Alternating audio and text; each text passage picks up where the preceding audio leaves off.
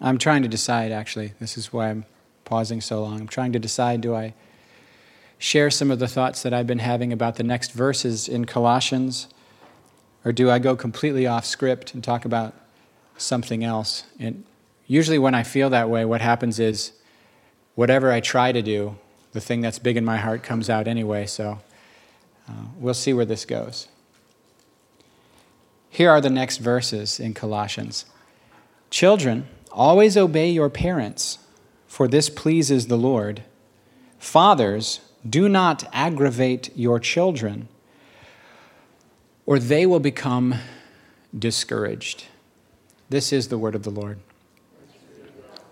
So, every single one of us came from somewhere. We were not made in a factory. We had some kind of upbringing, whether it was in a loving family or an unloving family or in foster care or an orphanage. Somehow we had an experience of early years, formative years, shaping forces that have had a dramatic influence on the person that we are today. Either learning on purpose from it, or learning accidentally from it, or living in reaction to it, or something. But every one of us has come from some kind of family system or formative uh, structure. Amen. God's intention, as we saw with marriage, remember this? God's design for Adam and Eve in the garden was that Adam and Eve be a visible symbol or a visible expression of the eternal relationship between Jesus and his church. Who, who remembers what I'm talking about? Okay, a couple. A, a couple. That marriage is temporary, that in the age to come you will neither marry nor be given in marriage, but you'll be like the angels in heaven. So, marriage is not the end all be all of anything, but it's a very important relationship that's meant to express the relationship between Jesus and his church, which is eternal. Well, in a similar fashion, the, the parent child, the family system, is, is designed by God to be a place in which loving fathers and loving mothers express the divine character to children and shape and nurture and affirm, we get our identity oftentimes from our Father. We understand what it is to be comforted and nurtured and instructed oftentimes from our mother. We get our conception of what it means to trust someone who sees further than we see, even when we disagree. So, this instruction of, of Paul to kids, it's, it's built on the verse that's a few above it that says, Do everything in the name of Jesus and give, giving thanks to God the Father.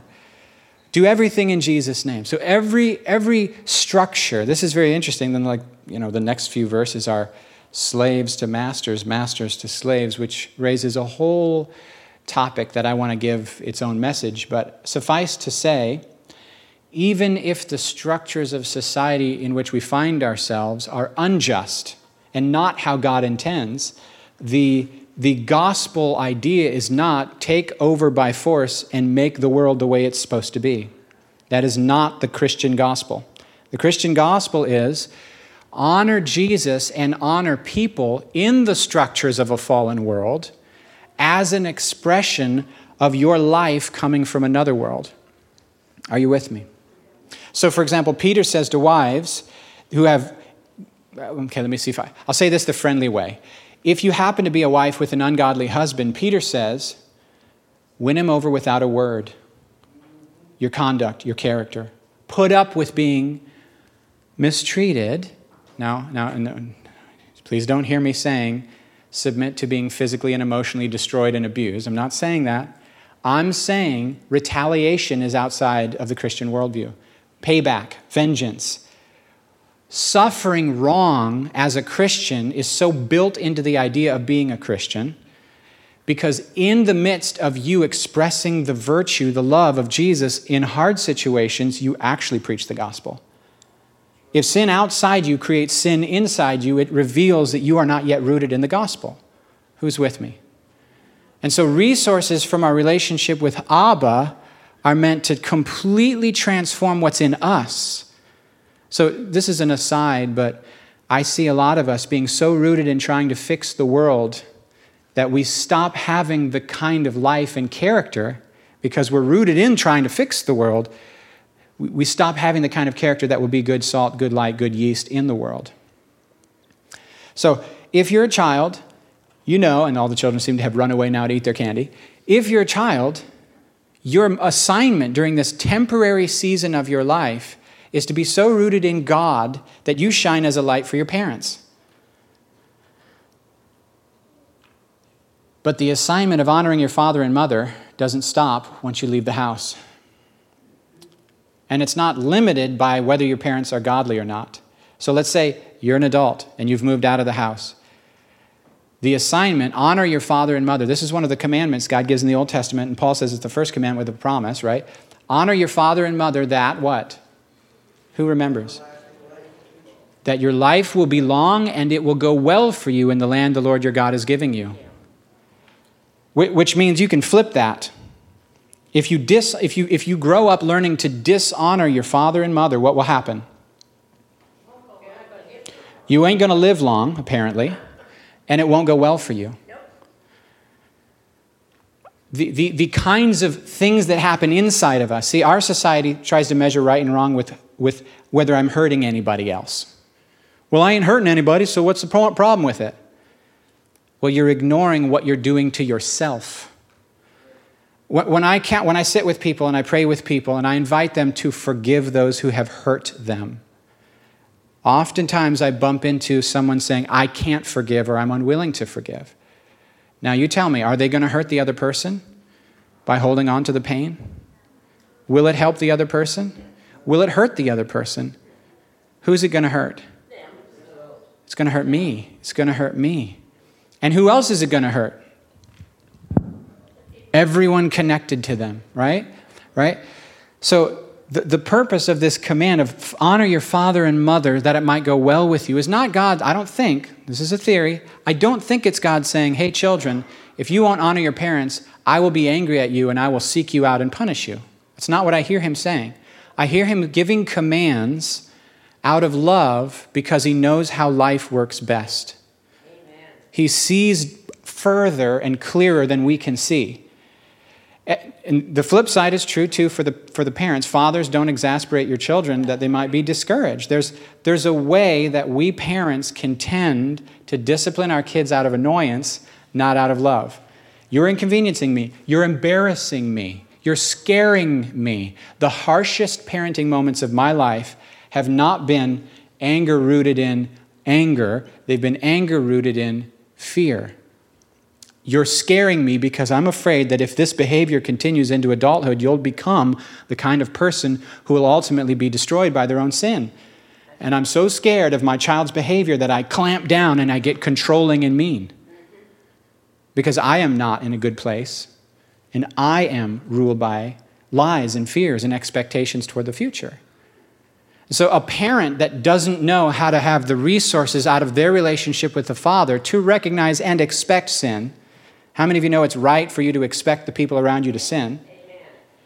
Which is why Paul says, make allowance for each other's faults.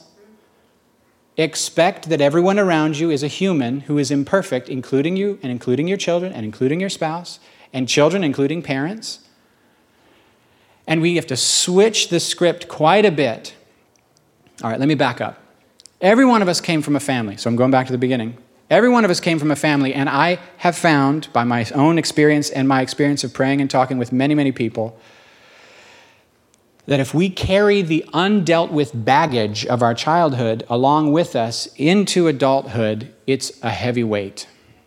And if we carry it into our relationship with God, we bring our distortions and our lies with us, and we have a very hard time relating well to the Father as He really is. In Hebrews chapter 12, there's an instruction. It says, Do not, well, let me just summarize. Don't get offended with God's discipline. Don't get discouraged. Don't get angry at God. Don't get cynical about God when He disciplines you because He disciplines everyone He accepts as a child. It says, Endure hardship as discipline. And don't get discouraged or take offense. How dare you do this to me? How dare you treat me like this? I thought you loved me. If you loved me, you'd keep this from happening. If you loved them, you'd keep this from happening. You say you're a God of love. It says, Don't get offended when God disciplines you, because God disciplines everyone he accepts as a, true, as a child. It's a sign of him loving you, and he disciplines you for your good that you might share in his holiness. He says, We've all had earthly parents that disciplined us as they saw fit. I'm quoting Hebrews 12. We've all had earthly parents that disciplined us as they saw fit, but God disciplines us for our good. Amen. Notice the difference between the human parents as they see fit, which might have been way wrong, right? Because they might have been operating out of all sorts of broken systems, yeah. broken, broken understandings from their broken family of origin, right? But in other words, your father is like your earthly parents in that they discipline you, but he is unlike your earthly parents in that he disciplines you for your good. It has nothing to do with you being inconvenienced to him or scaring him or angering him. It has everything to do with He wants good things for you and me. Amen. Here's what I'm really trying to say every one of us has to figure out how we can honor our imperfect parents. And when you're young and in the house, uh, obey them, whether they deserve it or not. And then as we grow old, we still have to figure out how to honor them and sort through the baggage. Maybe they gave us really good things. Maybe they really taught us who God the Father is. Maybe they taught us who God the Holy Spirit is, mothers. You know, and I would add this siblings and friends teach us how to relate to Jesus. Maybe they taught us wrong things. If everyone left you, if everyone abandoned you, you might have an extremely hard time relating to God and feeling secure in His affection. You might, the first promise I heard as a, as a young Christian I was, was like three in the morning, and I'm seeking God. I'm on my face, but face down, butt up, three in the morning. And you're like, why weren't you sleeping? I don't know. And Jesus came into the basement room. And I was so scared that I thought if I opened my eyes, I would see him there. So I was too scared to open my eyes. It was one of those moments of intense, like, I've been wanting you to meet with me, but now that you're here, I'll be, I will, if I open my eyes and it's physically Jesus, because that's what I feel. You know, you can feel somebody walk up behind you. You can, the air changes. I don't know what it is. You can feel somebody walk up behind you. You can feel it. It's weird. You can feel somebody watching you sometimes before you see that somebody's watching you. Anyway, so Jesus walks into the basement room, and I'm like, oh my word, he's really in front of me, and I am terrified to open my eyes because if he's really here, I'll just die. I'll just die. I, that's weird, right? But I was, I was too scared. And as clear as a bell, he said, I will never leave you nor forsake you. I broke weeping. I had no idea why I broke weeping. I don't know. I don't know. How many of you understand yourself? Amen. I don't. Do you? I don't know. I don't understand me. But I won't leave you. I won't forsake you. I won't abandon you. Boom, I broke. Broke. I had no idea I was carrying a heavy weight. I had no idea I was feeling like I had to keep him loving me. I had no idea I was straining and striving to please him. I had no idea I was laboring under a, a heavy load of burdens. I had a good dad. I have a good dad. Sometimes you have good parents, but mid-air the messages get translated by an evil one that distorts things, and then they land on you as something different than the, than the sender of the message intended. Do you know what I'm talking about? Uh, Carrie grew up in this wonderful family.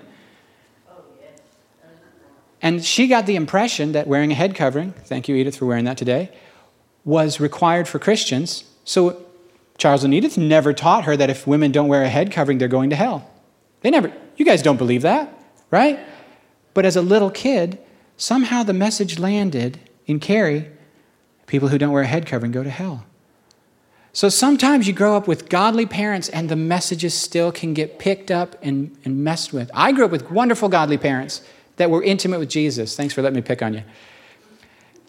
Wonderful parents that were godly. And yet I grew up with, with a vision of God that was impossible to please.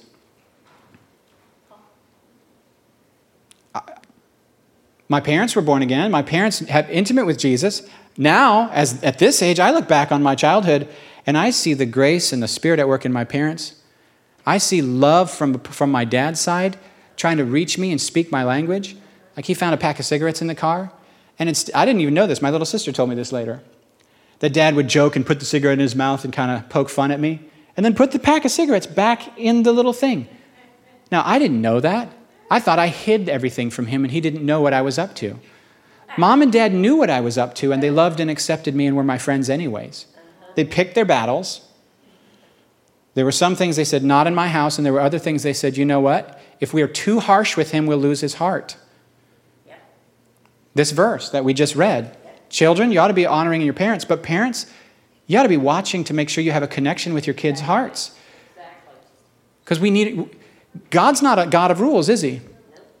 The rules are only there when you need them. But once you, you're supposed to graduate out of rules into relationship and trust and fellowship. Who's with me? Do you understand what I'm saying? In some ways, you start your Christian life with, I, I don't care about my will being done, it's only your will.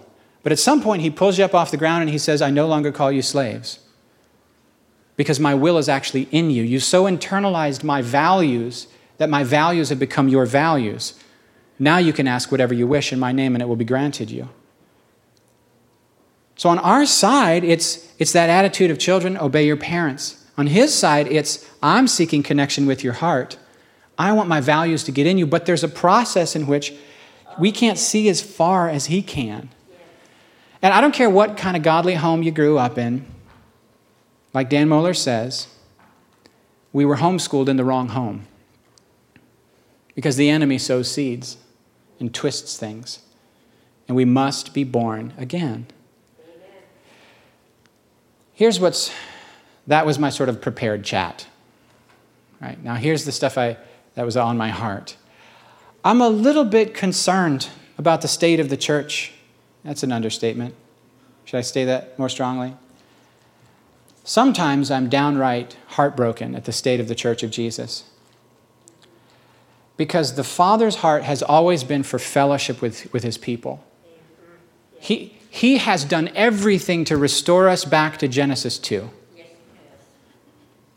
He has done everything, everything to restore us back to face to face with God, no limits, no boundaries. And, and His presence is 100% available now. The veil is torn. We can be Mary sitting at His feet listening to what He says. We can be the disciples who abide in him and bear much fruit. We don't have to strain and strive to make something happen. We can believe the truth and enter into the fullness of what is here. Heaven starting now. And it seems to me like we're not interested in that as much as other agendas. I was taking a run the other night, and the Lord said, uh, I, I want you to finish your two miles, and then I want you to stop, and I want you to sit, and I want you to simply enjoy the fullness of my spirit. See, I'm all the way in, you guys. I'm not under law. He's not measuring me, He's not judging me, He's not looking at me and seeing how I line up with His commands. That's all gone. I don't live under that slave mindset anymore. I'm all the way in. So Jesus hung out, right, with, we, we find this Luke 15, verses 1 and 2. It says that the sinners, the Pharisees and tax collectors, the sinners, loved to, to draw near to Jesus to hear what he was saying. And this made the Pharisees really mad, and the scribes and the teachers of the law. See, the mindset of someone who's in religion, who's still being homeschooled in the wrong home, so to speak, they're in the house, but they're not, they're not have fellowship with the heart. The mindset of that person is to be confused and, and, and frustrated because they, how do I say this the right way? God's way is to accept you and love you and embrace you as you are and give you full access to his affection right now at your lowest point when you don't deserve it. And if you can't deserve it at your low, if, I'm sorry, if you can't receive it at your lowest point, you will always be attempting to either defend against it until you think you're worthy to allow it in. In other words, you disagree with his gospel. He shouldn't love me, and I'm going to have to. So now, I, and you get this mindset, man. People talk about, I got to I'm going to clean myself up, and then I'll get back to church. You're never going to clean yourself up enough to feel worthy by your own standards. Just, just call it what it is. I'm bankrupt. Just put all your chips on the table and say, I fold. This whole project of trying to be worthy is, is, is, is and, and Jesus eats with sinners, which is covenantal meal. It proves he's accepted us. He's, it proves. And the Pharisees saw that and they knew what that meant. They knew what the meal meant. And they're going, Jesus, if you accept them like they are, they won't change. Wow, that's a lie, isn't it? The truth is, Zacchaeus, come down. I'm going to have a meal with you today. Zacchaeus comes out, and three seconds later, he says, actually, it was probably hours later, he says, I'm going to pay back everyone I stole from five times what, what I took. And, and Jesus says, Surely salvation has come to this house. Now, how did it go? Did he give him a stern talking to and say, Hey, listen, so help me, if you don't change, I'm going to take you to hell. I'm going to send you to the lake of fire if you don't quit it. Stop it. Is that what he did? I mean, I don't know. It's not written, is it? We don't know. We have to speculate based on what else we see Jesus doing. How many times that he healed the sick did he, did he say, hey, listen, you got to stop sinning or I'm not going to heal you? No, what he said after he healed him was go and sin no more. Isn't that interesting? So here's how it works in God's family, and here's how it works. It should work with godly parents, by the way. You name your children. You love your children. They're babies, they can't do anything for you. You love them. Not because they earn something or work for something or prove something or because they've done well at representing you. You just love them. And then you train them to grow up and be, and be what they already are, to live out what they really are. Now, children, the temptation is to become offended and self willed and struggle and I know better than you and it's not fair and all the stuff. And it's a training ground, isn't it, child? Isn't childhood a training ground? If you can honor your parents who you disagree with, maybe you can honor and obey and trust God when you don't see as clear as He does. The biggest challenge I see with Americans is we're individualistic, we're proud, and we're selfish. We think we know better than anyone else. So, the idea of submitting to a God that we disagree with, well, what we do to fix that is we just make up our own God who agrees with us. We find a church of people who will tell us what we already think. I'm going to find a church where the preacher says what I already think, but says it better than I could say it. Don't tell me what I don't think, and don't tell me what I don't want to hear. And so sin, the basic problem, gets left intact and actually strengthened. And Jesus says this. He says to the Pharisees that when you're done, you travel over land and sea to make a single convert, and when you're done, they're chi- twice the son of hell as they were when you found them. Which means churches that think they're saving souls from hell are making them more fit for hell.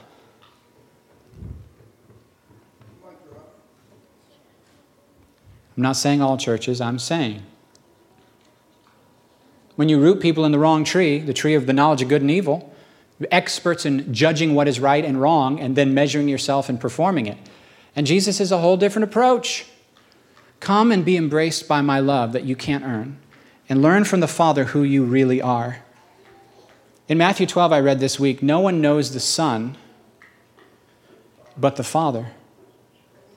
Now, if that's true of Jesus, I'll bet you that's true of you. And if no one knows Jesus, who he really is, except his heavenly Father, then who can tell him who he is? Notice when he says, Who do people say that I am? They pretty much got it all wrong. Who do people say that I am? Well, some say John the Baptist. Some people say this. Some people say great prophet. Some people. But who do you say that I am? Simon says, You're the Christ. Who has revealed it to, to Simon? The Father. So the only one who can name you is the Father, and the only time that you are called to listen to people naming you is when they are speaking from the Father. It is imperative, in other words, for us to return to Genesis 2, walking with the Father in the cool of the day. It's imperative that we hear the voice of God in Genesis 3 saying, and, and God called to the man, saying, Where are you? Where are you? And of course, they come with their fig leaves. It's very humorous. And what are our fig leaves? It's our explanations and our justifications and our caveats and our, yeah, but I meant well, and yeah, but look, I'm doing better now, and look, I've stopped doing this. And it's our self salvation projects to, I have to measure up, I have to earn, I have to perform. And, and he, but he's here. He didn't move, he didn't shift. Sin didn't change God, it changed us. The cross is not about paying God back for the wrongs we've done. It's about God removing the sin and the shame from us. Yeah.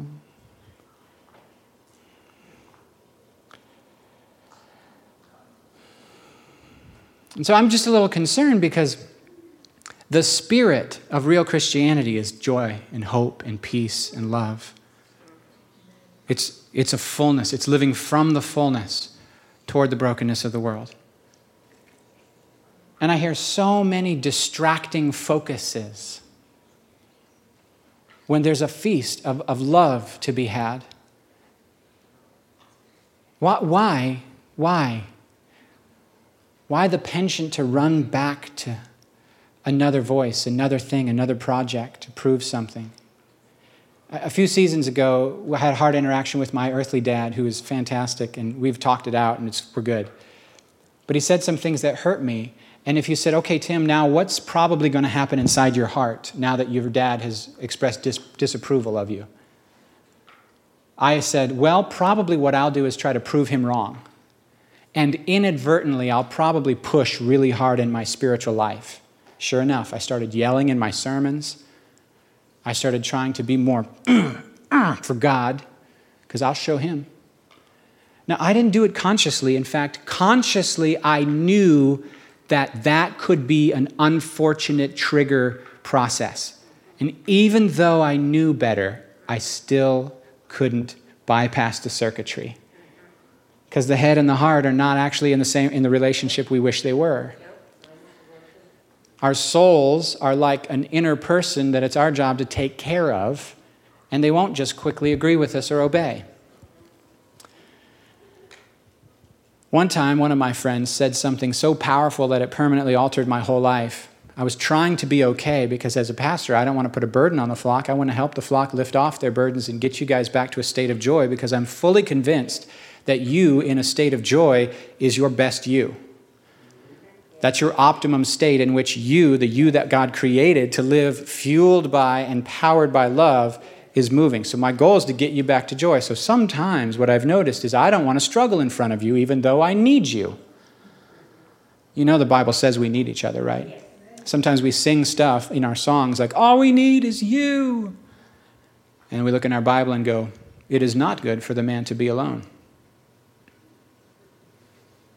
And we look in 1 Corinthians 12 and it says, the hand can't say to the eye or whatever, I don't need you. All I need is you, Lord. Translation I wish I were so invulnerable to people that I wouldn't have to hurt. And he says, That's not love. Love is making yourself vulnerable to hurt. Jesus intentionally chose the 12, knowing what they would do, knowing how they would each fail him, deny him, one of them full on betray him. And he was led by the Spirit in his selection. When you and I do something like that, we go back and we look at our life choices and say, I was such a fool. If I could do it over again, I would have cut them off and avoided all that pain. That must not have been God. And I go, well, if the Spirit that led Jesus to pick those 12 is operating in your life, surely his goal is not pain avoidance. Right? His goal is you dying on a cross for the sins of the world. And you go, What in the world? Who do you think we are? Well, Paul said he fills up in his flesh what is still lacking in regard to Christ's afflictions for the sake of the church. We don't pay for the sins of the world, but we walk in that same model that expresses death in us, life in others. Now, how in the world can we sustain that? Won't that kill us? Yeah. And God will raise us again and again and again, after every sin, after every betrayal, because that's how the gospel works. We try to get in there and figure out the way. If I'm led by the Spirit, I'll be able to go through this whole thing and not get hurt.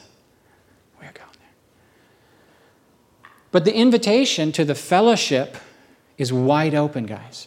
There's nothing blocking the Holy Spirit from your life on His end. Do I say that again? There is nothing blocking the fullness of the Holy Spirit in your and my life on His end. And the only thing blocking it on my end that I can perceive of is my unwillingness to receive. It's not my sin blocking it. We've already established He's done everything to deal with sin. The answer is not, get away from me, I'm a sinful man, let me earn this thing first. The answer is, okay, I need to let you into this. In the inner, are we okay? In the inner healing prayer work that I do with people, sometimes I find a shame point, some area of their life that they've done a thing that they're so ashamed of that they don't even want to think about it. And I'll say, Can we go back there in your mind? And can you ask God the question, where were you then? Because we accuse God of that. Where were you then? That's great. It's a good question. It's the wrong spirit. How about we turn it into a real question? Where were you then? And let him talk because he was there and he was good. What was in your heart for me then? And you think it was always anger. Sometimes it was grief. What did you want to say to me then, God? And what I found is when we can learn to let him in to those things, they stop having the power over us. Yeah.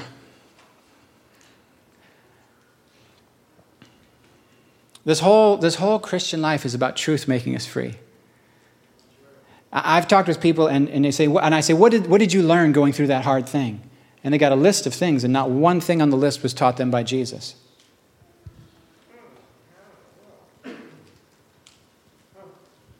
I learned you can't trust people. I learned that groups and groups of humans in more than 10 can never be trusted. I learned that no matter how much you pour into people, they'll never pour back. I learned that no matter how many times I try my hardest in relationships, they'll always leave me in the end. It's a whole list of things that Jesus didn't teach him. Life taught him. And they're all based on facts. But they're not capital T truth. Because capital T truth is what Jesus is saying. Which leads me to another topic prophecy. A lot of people think that seeing in the spiritual realm is prophecy. It's not. Prophecy is saying what God is saying. Right? If I have the gift of discernment, discerning of spirits, and I walk into a room and I go, oh, there's codependence right there. Oh, there's this. Oh, there's abandonment. Oh, there's uh, porn addiction. There's whatever. And then I go and start telling people, this is what that is. I could justify that and say, I'm in 1 Corinthians 14. I could say, oh, yeah, you know, because it says the secrets of their hearts will be laid bare and they'll fall down in your presence and say, God is really among you. And I'll think I'm prophesying because I'm operating in a spiritual gift, but none of it is prophecy. It's all just me seeing, saying what I see in the spiritual realm. It's baby, it's childish. It's putting a power tool in the hands of a small child and having him destroy the house. Prophecy is actually seeing past the spiritual realm to God's heart and speaking His heart, His voice, His call over them. Are you with me? Children, that's the kind of parents I want. That's what I want to be for you, buddy. I'm not, I'm not all that great at it, and you know that. But my goal is can I, can I somehow, and by the way, that means I, when I know I'm wrong, I should apologize often. Please apologize to your kids all the time when, when you make mistakes. It's really important kids see parents apologizing and learning how to receive grace. It's really important. Where are we even at in this talk? He's just so much better than we think he is, guys. Amen. The gospel's better than we think it is. Yes, it is. Man, if I could just kill the internet for a couple decades, it would be so helpful.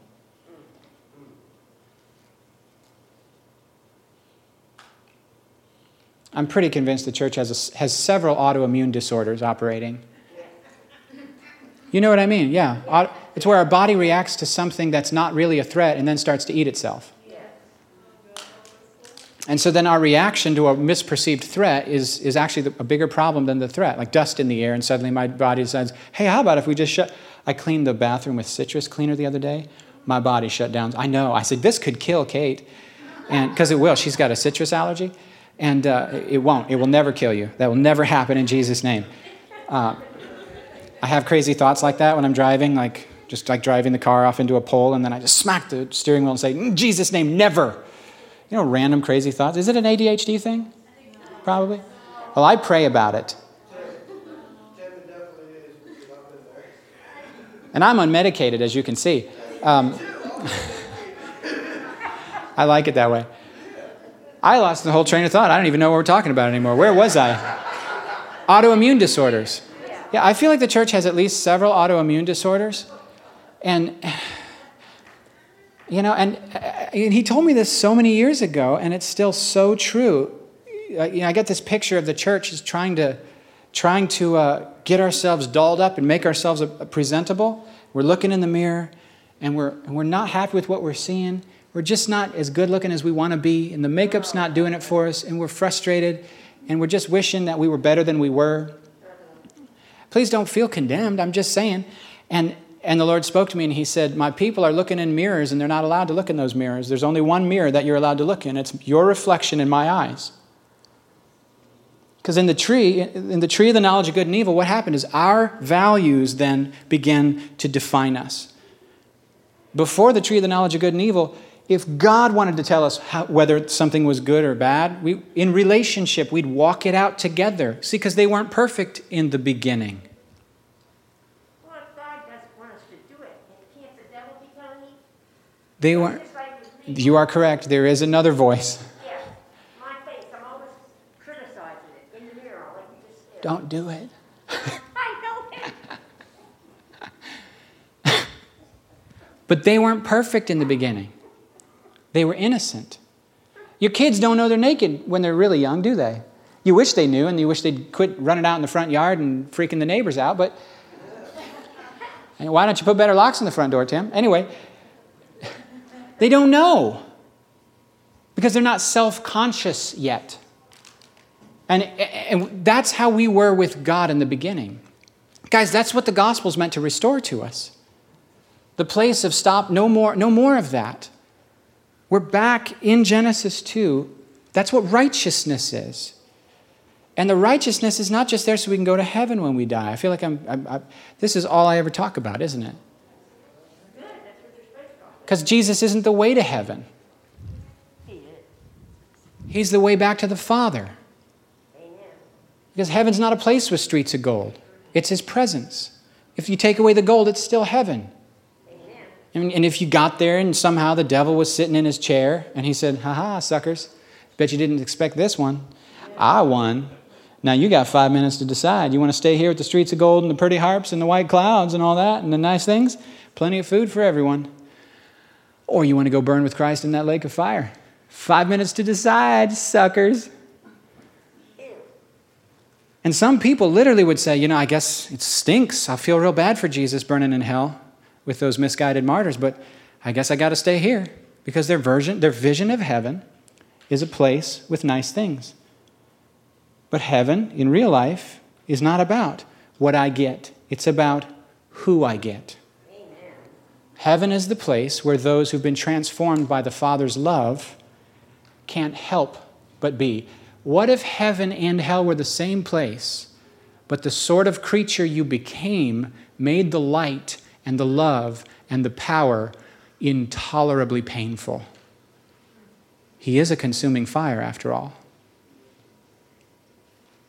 And what if you were the kind of person who in life had been so transformed by that love that you became the kind of creature that his presence is your native environment?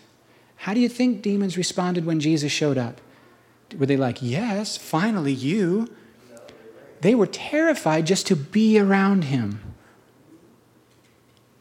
It says he'll destroy the evil one with the breath of his mouth and the what?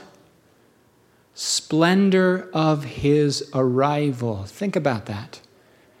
I don't think we need to be giving much worry. No, I'll put that's that's an understatement.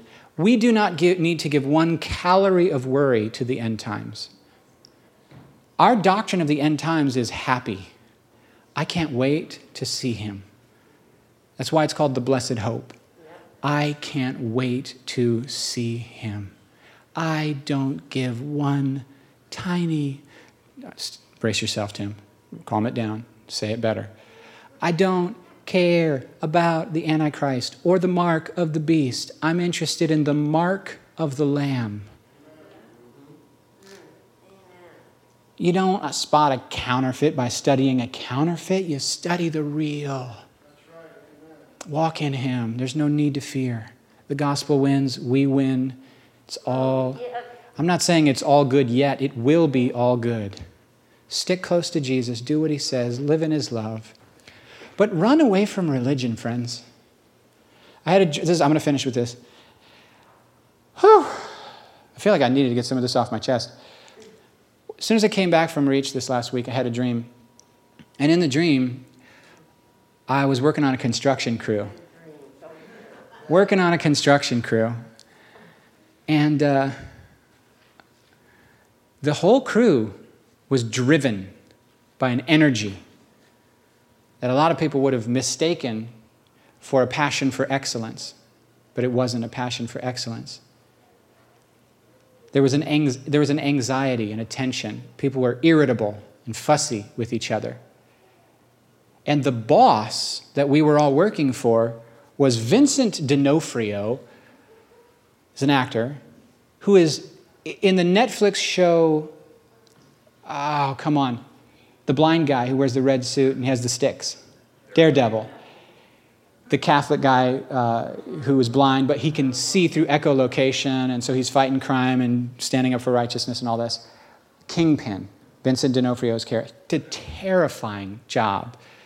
Uh, he loves his city, and he's willing to hurt anyone who will get in, in the way of his vision for the city. And so Vincent D'Onofrio's Kingpin character is in my dream as the boss. And I've been warned by the other workers.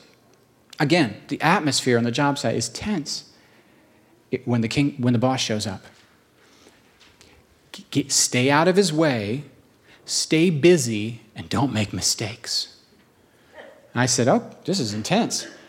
I spilled paint on something and another worker got mad at me and started angrily pouring paint thinner on my hands to help me wash it off. And, and i could see in his eyes that he kind of wished he could also light my hands on fire using the paint thinner. There was not he, it looked like he was helping me. But there was hate in his heart and I thought, this is messed up. The kingpin finally shows up, the boss shows up on the job site, and I sensed he will murder me if I offend him in some small way, and they won't find my body.